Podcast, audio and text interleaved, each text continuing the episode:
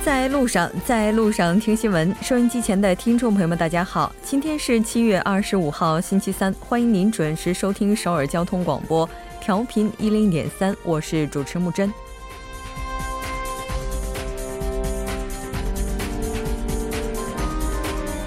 连续十三天的高温天气不断挑战着韩国的电力供应，全国各地不断出现停电事故。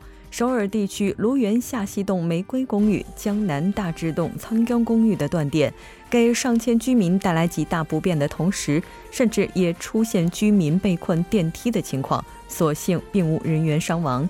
今夏韩国已有十四人死于中暑等这样的疾患。预计将登陆半岛的十二号台风云雀，目前速度减慢，雨水消消息再次延后。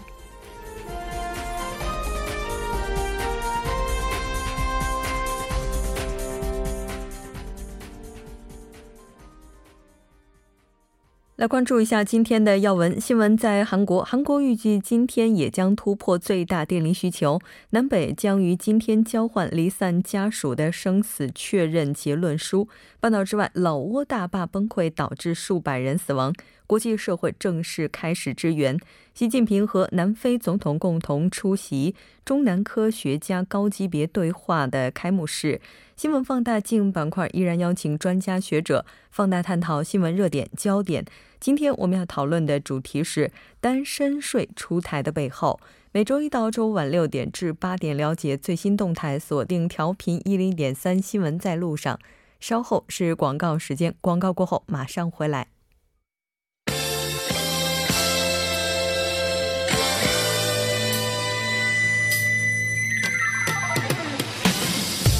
新闻在韩国带您快速了解当天主要的韩国资讯。接下来马上连线本台特邀记者孙晨。孙晨你好，主播你好，很高兴和你一起来了解今天韩国方面的主要资讯。那第一条，我们依然先来关注一下今天的韩国电力供应情况。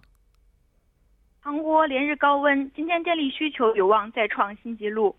嗯，是的，没错。那其实我们今天在开场的时候也已经提到了，因为电力需求的急剧增加呢，有一些小区的设备可能是出现了老化的问题，那也出现了大规模的停电。我们先来看一下具体的报道内容。据电力交易所今天的消息，今天最大负荷产生时间是下午四点到五点，最大负荷达九千三百万千瓦，该时间段储备电力为六百呃六百三十万千瓦。预期电力储备率为百分之六点八。那据悉，若储备电力未达五百万千瓦时，政府会发布电力供应危机注意报，并呼吁家庭和企业共同参与节电。嗯，是的，没错。那其实这一轮的高温也是导致了数百万的家禽死亡。是的，据农协损害保险消息，近两周里收到了来自全国各地的二百九十。二百一十九万只家畜死亡的申告，从上月二十五日至本月的二十四日，一个月里收到了二百二十五点六万只家畜灾害保险申告，支付保险金额达一百二十五点三万亿韩元。那从申告的从申告的情况来看，酷暑已导致二百一十一点三万只鸡、十一点四万只鸭以及九千头猪死亡。嗯，是的，没错。那这轮的高温天气，现在大家都寄希望于第十二号台风能够从某种程度上来缓解，但是就目前来看，似乎这并不是可能，并未能，或者说可能未来不一定能够实现我们的这个期待。来看一下最新的进展。呃，那据韩国气象厅今天的消息，今日凌晨第十二号台。第十二号台风云雀在西北太平洋洋面生成，那预计云雀将以每小时十到十五公里的速度向北偏东方向移动。二十九日凌晨三点将经过日本东京偏南一百六十公海。一百六十公里的洋面，第二天凌晨三点预计会到达独岛东部三百五十公里的洋面。不过，据国家台风中心预测，由于台风属于生成初期，未来走向如何还是充满变数。那梅雨季过后，韩国各地进入了桑拿天，酷暑已给各地的经济和民众带来巨大损失。不少人希望此次台风来袭可以给韩半岛降降温。嗯，是的，没错。我们也看到有报道表示，接下来这十二号台风云雀有可能消失在韩国的独岛附近，那也意味着接下来这个酷暑天气可能会持续到八月初。这条了解到这儿，我们再来看一下下一条消息。下面是关于南北将于今天交换离散家属生死确认结论书的消息。嗯，那我们现在拿到的最新报道的情况是，南北韩已经于今天上午呢进行了会面，并且交换了生死确认书。我们先来看一下具体的情况是怎样的。据韩国统一部今日消息，韩朝红十字会当天上午十一点在板门店交换了离散家属生死状况确认书。当天，韩方向朝方转交受二百名朝鲜寻亲者委托对其在韩亲属是否健在的核实结果。那朝方也同时向韩方转交受二百五十名韩方寻亲者委托进行的健在核实结果。韩朝红十字会将会根据回函内容，于八月四日互换最终确定的一百人名单。参加团聚活动的一百名韩方人士将于八月十九日接受访朝教育后，于二十日前往团聚场所金刚山，参加双方定于八月二十到二十六日在朝鲜金刚山举行的团聚活动。六月二十二日，韩朝举行红十字会会谈，商定于八月二十到二十六日在朝鲜金刚山举行离散家属团聚活动。韩国技术人员从九日起多次访朝，对会面场所进行设施维护。嗯，是的，没错。如果最终的名单一旦确认的话，为了准备这一次离散家属重逢的活动，我们看到韩国将会派出十五名的先遣队员率先抵达金刚山。而目前的话，关于先遣队员的构成仍在商议当中。这条了解到这儿，再来看一下下一条消息。下面是关于五月韩国新生儿人数为二点八万人，再创史上最低纪录。嗯，是的，我们先来关注一下这条信息的具体报道情况。韩国统计厅数据显示，今年五月份国内新生儿数量为二点七七九万人，同比减少百分之七点九，创下了一九八一年以来的最低值。今年一到五月新生儿人数为十四点五三万人，从二零一五年起，一到五月新生儿人数逐年减少。具体来看，二零一五年新生儿人数为十九点二六万人。二零一六年为十八点一九万人，二零一七年为十五点九三万人。从地区来看，全国十七个市和道中，仅有市东市今年一到五月新生儿人数增长，由一千五百人增至一千六百人，其余地区均有所减少。嗯，那之前我们在节目当中也提到了，目前韩国出现低出生率的问题，可能也和目前生育人口本身减少是有一定关联的。那我们来看一下，到底是从什么时候开始出现新生儿数量减少的现象？那从二零一五年十二月开始至今年的五月，新生儿人数已经连续三十个月呈减少趋势。据统计厅人口动向科长金正恩消息。三十到三十五岁女性人口减少，给新生儿人数减少带来一定的影响。今年五月，三十到三十五岁女性人口比去年同月减少百分之五点三。根据月份不同，新生儿人数会出现起伏。从近五年趋势来看，一月新生儿人数最多，十二月最少。那外界分析认为，新生儿人数骤减或加快人口悬崖的到来。金天表示，从目前趋势来看，二零二七年或到达人口顶峰，从二零二八年人口可能减少。嗯，是的，没错。那接下来这条消息，我们来关注一下。韩国总统指示向老挝大坝坍塌事故现场增派救援队的这条报道。好的，据青瓦台发言人金玉谦今日的消息，总统文在寅当天下达指令，要求有关部门立即向韩国 SK 建设公司承建的老挝大型水电站大坝坍塌事故现场派遣紧急救援队，并制定救援计划。文在寅表示。事故大坝是韩企参与建设的项目，因此政府应立即参与现场救援工作，了解事故原因，同时应及时详细的向韩籍员工在国内的家属告知现场情况。就此，国务调整室市长，呃，国务调整室市长金南基于当天上午召开会议，要求有关部门制定具体对策。是的。那我们昨天在节目当中也报道了老挝的南部阿素坡省的一个在建的大坝，二十三日晚间发生了垮塌事故。截至目前的话，事故已经造成了二十人死亡，失踪人数呢是达到了四十九人。这条了解到这儿，我们再来简单了解一下今天的下一条消息。那这条消息呢，我们因为时间的关系，我们今天就了解到这儿。好的，非常感谢今天孙晨记者带来的这一期连线，我们下期再见。再见。那接下来来关注一下这一时段的路况、交通以及天气信息。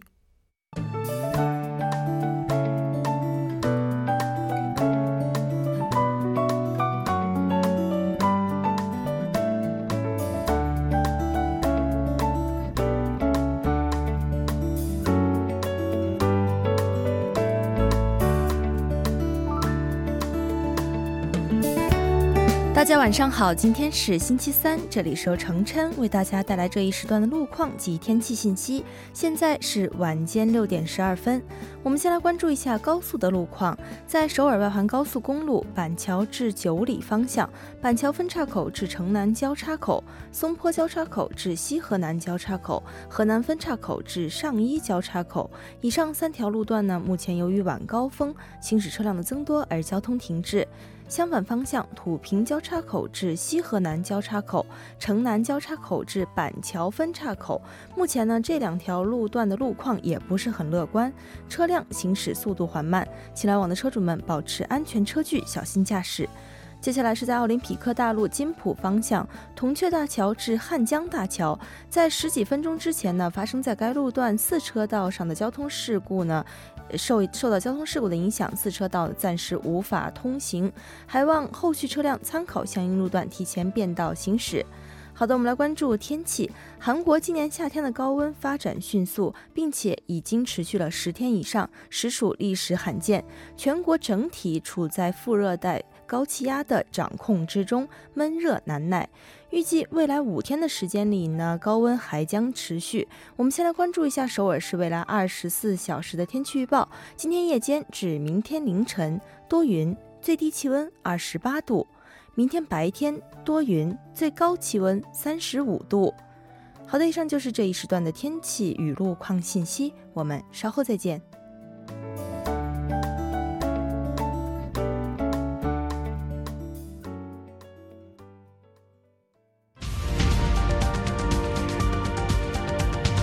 聚焦热门字符，洞察新闻背后，全方位解读当前时事。新闻字符。好的，欢迎回来，聚焦热门字符，解读新闻背后。接下来马上请出栏目嘉宾音乐，音乐你好，你好，主播，大家晚上好，很高兴和你一起来了解今天的新闻字符。今天的这个字符可以说是非常令人寒心的。哎，对，今天给大家带来的主题是虐童。嗯。我们之前在节目当中，应该说昨天晚上我们在新闻放大镜当中讨论过，为什么我们的社会对于孩子的。监管或者说对于这些跟幼儿教育有关的机关监管，为什么存在这么多的疏漏？那今天其实也是相关联的。哎，对，是。那昨天就像主播，我们也是邀请了嘉宾嘛，聊一聊最近发生的这些围绕着幼儿园有关的，包括幼儿教育有关的话题。那我们必须要承认的是，其实儿童遭到虐待这种事件几乎是每年都会有。那么为何这种现象会屡禁不止呢？有时候在想，如果就是说，最开始这种事情爆出来的时候，我们能够从这个根头去抓，从最开始就加强一些惩罚的力度，会不会我们就可以大胆的就想象一下，会不会今年的这些悲剧就可能不会那么的。就是会发生，所以今天给大家谈到的这个虐童啊，倒不是一个新鲜的新闻，而是一笔十一年前的旧账。嗯，对，因为我们总说嘛，人出来混都是要还的，包括这个旧账，我觉得也是有必要还的。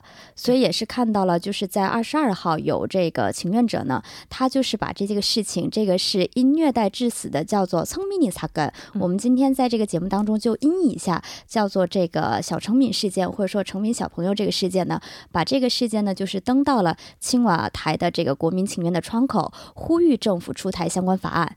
那刚刚我提到这个是二十二号有人提交的，那么今天是二十五号，对吧？嗯，三天的时间，到今天下午四点为止哦，这个参与的这些请愿人数呢，就已经逼近了二十五万。那我想到现在六点的话，应该是已经超过了二十五万这样的一个这样的一个统计情况。嗯，是的。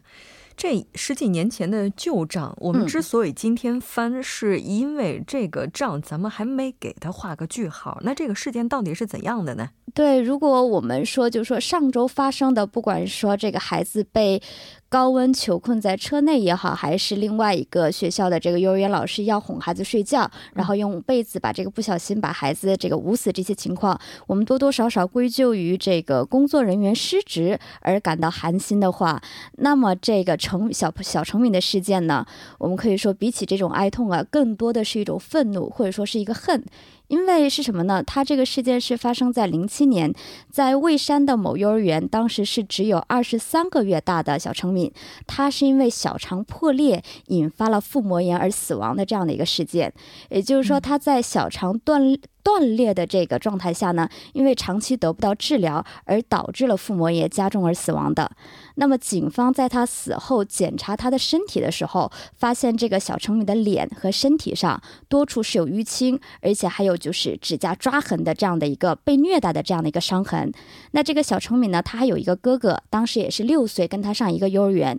据他的哥哥说呢，是当时他所在的幼儿园园长的丈夫，他抓住了小成敏的胳膊，用脚。生生的踹了小生敏的腹部，然后呢，用拳头殴打了小生敏的头和脸。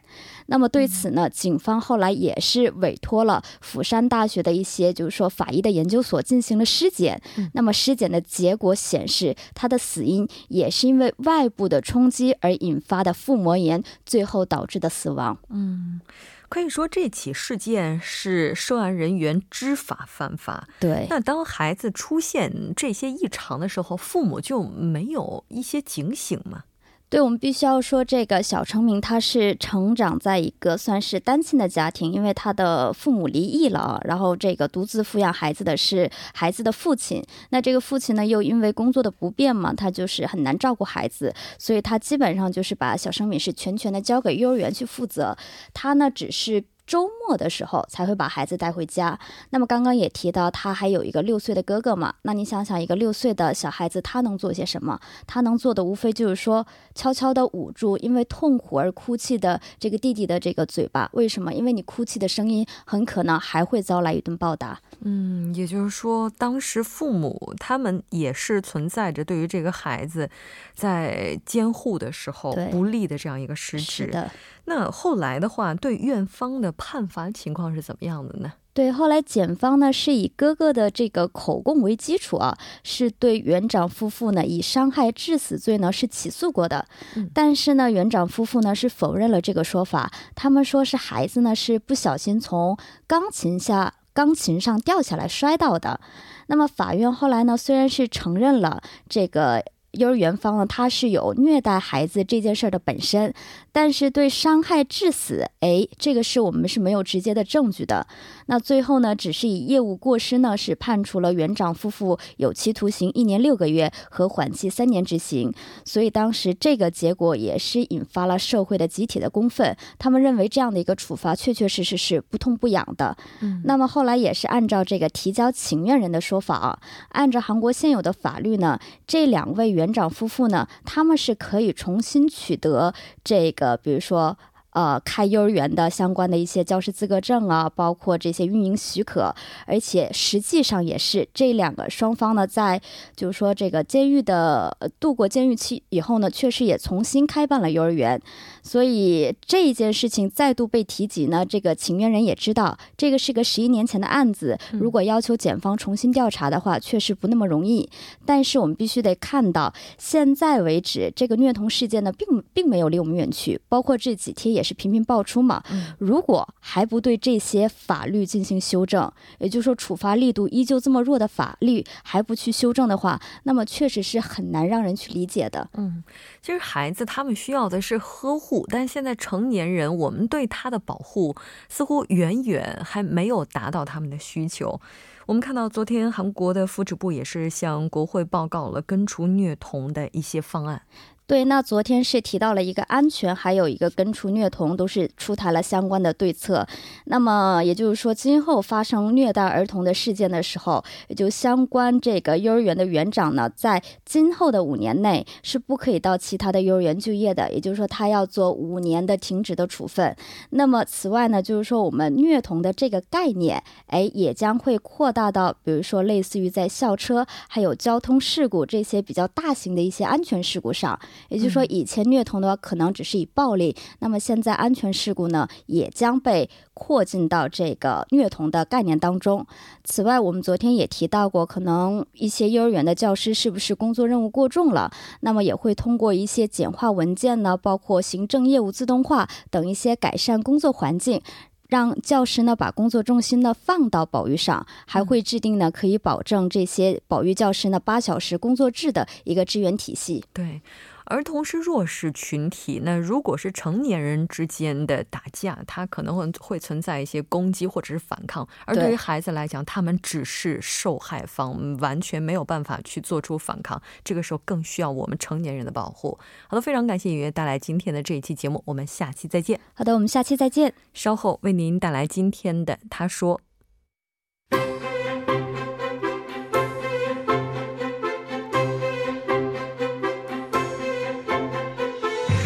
新闻在路上，在路上听新闻。您的点赞，您的回馈，是对我们最大的鼓励与支持。参与节目，您可以发送短信到井号幺零幺三，每条短信会收取您五十韩元的通信费用。另外，您也可以登录 TBS 官网三 W 点 TBS 点 SOR 点 KR 给我们留言。当然，在 Instagram 搜索 TBS C News 也可以参与互动。新闻在路上，期待您的参与。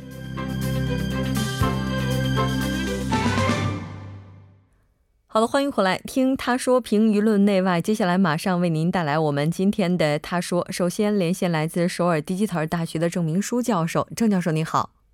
主持人你好，听众朋友大家好，我是首尔 Digital 大学中国学系郑明书，很高兴和您一起来了解今天的他说。我们先来看一下今天的语录是什么。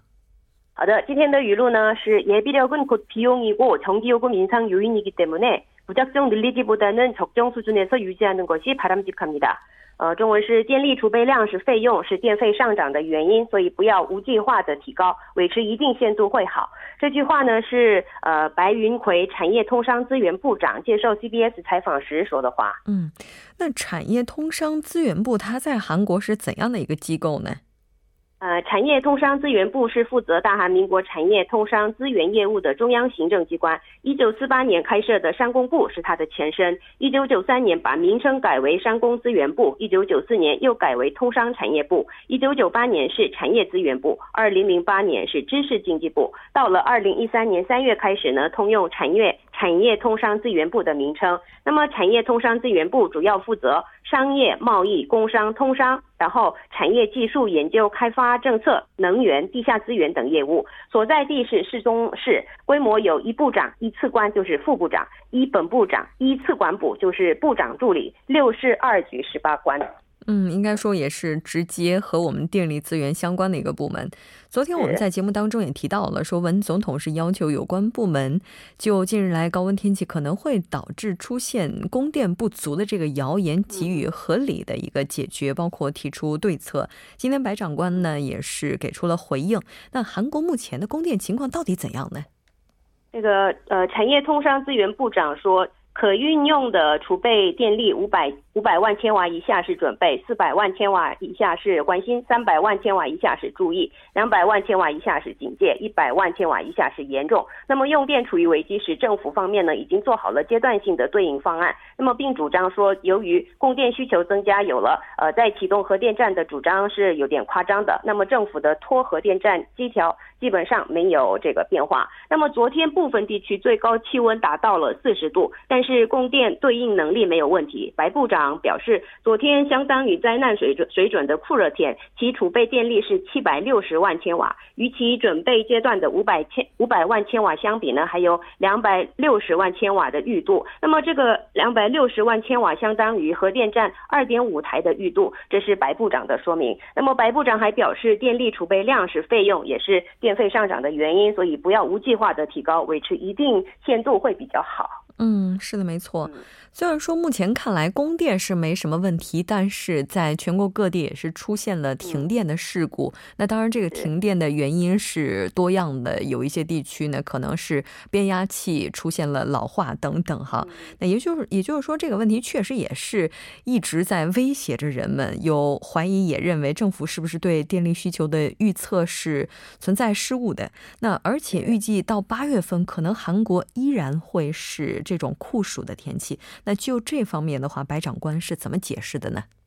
这个白长官表示呢，八月第一周确保的发电容呃容量会达到七十五万千瓦，那么八月的第二个星期发电容量又会增加七十五万千瓦。呃七十五万千瓦，一共有一百五十万千瓦的发电容量是确保的，所以在整体电力供供给方面呢不会有影响。这和电力储备量比率呃降到二点百分之二点八的一九九四年情况是不同的，所以不需要担心。那么白部长还表示，每两年树立电力供给计划，如果有灾难水准的酷热到来呢？和气象厅合作，呃，按照气象厅的这个预测，重新预计供电呃需求。